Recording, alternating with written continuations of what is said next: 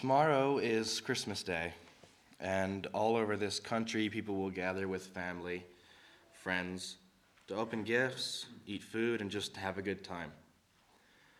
We, as Christians, know that there's much more to this season than just earthly pleasure. We take this time to remember Christ's birth and the sacrifices that he made. Jesus Christ, the Son of God, and being one with the Godhead, gave up his heavenly form, came to earth, and restricted himself to the limitations of the humanity. Positive sentiment runs high this time of year, but some people question the existence of God and wonder how there could be so much pain and suffering if there is a God. The main reason that Christians insist that God can be trusted in the midst of suffering is that God himself has firsthand experience of suffering. Philippians 2 6 through 8, who being in the form of God thought it not robbery to be equal with God, but made himself of no reputation, and took upon him the form of a servant, and was made in the likeness of men. And being found in fashion as a man, he humbled himself and became obedient unto death, even the death of the cross. There are examples of Jesus' humanity throughout Scripture and the struggles he faced. This morning, I would like to look at just a few of them. First, in John chapter 4, we see Jesus facing two of the most basic struggles of his humanity. John 4, verses 6 and 7. Now Jacob's well was there. Jesus. Oh. Now Jacob's well was there. Jesus, therefore, being wearied with his journey, sat thus on the well, and it was about the sixth hour. There cometh a woman of Samaria to draw water. Jesus saith unto her, Give me to drink. These verses underscore the genuine humanity of Jesus' experience. In verse 6, we see, despite being the Son of God, Jesus experienced physical weariness from his journey. Like any human, he felt the effects of physical exertion. He needed rest, and in this case, he sat by the well, probably to take a short break and get a drink based on verse 7 this vulnerability shows us the fullness of his humanity. In Mark 3, Jesus is presented with the man with the withered hand by the Pharisees, who uh, hope to accuse him of healing on the Sabbath. In verse 5, it says, And when he had looked around about on them with anger, being grieved for the hardness of their hearts, he saith unto the man, Stretch forth thine hand. And he stretched it out, and his hand was restored whole as the other. Jesus is distressed by the spiritual condition of those around him, emphasizing the pain he feels when people reject his message of love and healing. And John 11 is the story of Lazarus' sickness and healing, which I'm sure we all know. And in verse 35, it shows Jesus weeping in the face of human grief, revealing his deep emotional connection to the suffering of others. These passages collectively emphasize Jesus' suffering, both in response to the stubbornness and unbelief of others in his and in his profound empathy for the pain and grief experienced by humanity. These moments of distress serve to show that Jesus experienced a range of emotions and challenges during his ministry. Throughout his ministry, Jesus was often misunderstood or rejected. If it's by his brothers in John 7, verses 3 through 5, his brother, and therefore said unto him, Depart hence and go into Judea, that thy disciples also may see the works that thou doest. For there is no man that doeth anything in secret, and he himself seeketh to be known openly. If thou do these things, show thyself to the world, for neither did his brethren believe in him. In Mark 3, verse 21, Jesus' family expresses concern about his actions and statements and suggests that he is out of his mind. Further illustrating the theme of misunderstanding, even amongst those closest to him. In Matthew 13 57, Jesus acknowledges the challenge faced by prophets in their own hometown. The rejection he experiences is part of a broader pattern seen through the Bible where prophets are often rejected by those who should know them best.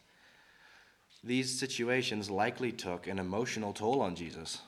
Being misunderstood by those close to him, including family members, would have added to the weight of his earthly experience.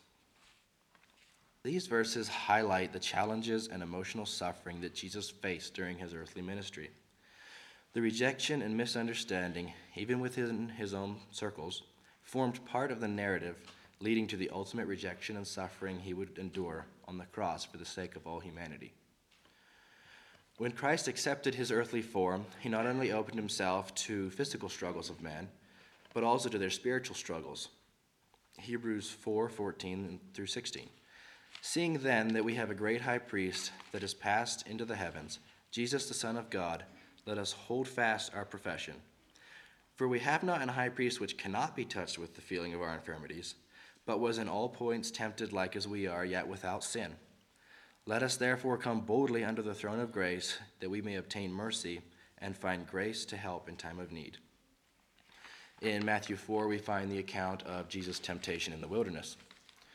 Verse 2 shows us once again the physical struggles of Christ. When he had fasted for 40 days and 40 nights, he was afterward and hungered. And notice the devil does not come to tempt Jesus when he is well fed, rested, and relaxed. He chose a time of physical vulnerability to launch his attack. First, the devil tries the basic human desire for food, uh, appealing to Jesus' physical needs and natural desire to satisfy hunger. When that doesn't work, the devil moves on to the human desire for security and recognition. He takes Jesus to the pinnacle of the temple and suggests that he should jump as the angels would save him, proving his divine identity and gaining recognition. He is suggesting that by performing a miraculous act, Jesus could ensure his safety and make a public display of his identity. Failing again, the devil shows Jesus all the kingdoms of the world and offers them to them if he bows down and worships him. This temptation taps into the human desire for power, control, and authority. It proposes a shortcut to dominion over the world, bypassing the path of suffering and sacrifice. Jesus' willingness to face temptation and endure a period of fasting demonstrates his identification with the human condition. He experienced hunger, fatigue, and allure of temptation, yet he remained sinless. His temptation in the wilderness serves as a powerful illustration of his humanity, vulnerability, and victory over spiritual challenges. It highlights his ability to empathize with human struggles while demonstrating the strength and obedience that characterizes his divine nature. We share in Christ's sufferings. This shared suffering should be seen in the context of future hope. In 1 Peter 4, verse 13, the believers were encouraged to rejoice in suffering, looking forward to the revelation of Christ's glory. 1 Peter 4:13 But rejoice inasmuch as ye are partakers of Christ's sufferings that when his glory shall be revealed ye may be glad also with exceeding joy. The apostle Peter encourages believers to find joy in the midst of suffering because the present suffering is viewed in the light of Christ's ultimate victory and glory. The apostle Paul expresses a similar sentiment in Colossians 1:24, who now rejoice in my sufferings for you and fill up that which is behind the afflictions of Christ in my flesh for his body's sake, which is the church.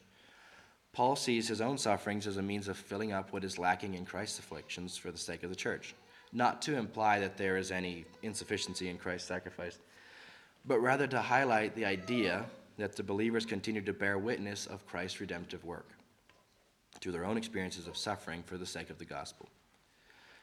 And it would seem strange to us that the creator of the world and the universe could learn. But the Bible tells us Jesus learned from his suffering. Hebrews 5 8. Though he were a son, yet learned he obedience by the things which he suffered. Christ learned to obey through his suffering, and therefore we learn Christhood from our suffering. The God on whom we rely knows what suffering is all about, not merely in the way that God knows everything, but by experience. In closing, I would like to read an excerpt from the poem Jesus of the Scars by Edward Shillito. The other gods were strong, but thou wast weak. They rode, but thou didst stumble to a throne. But to our wounds only God's wounds can speak, and not a God has wounds but thou alone.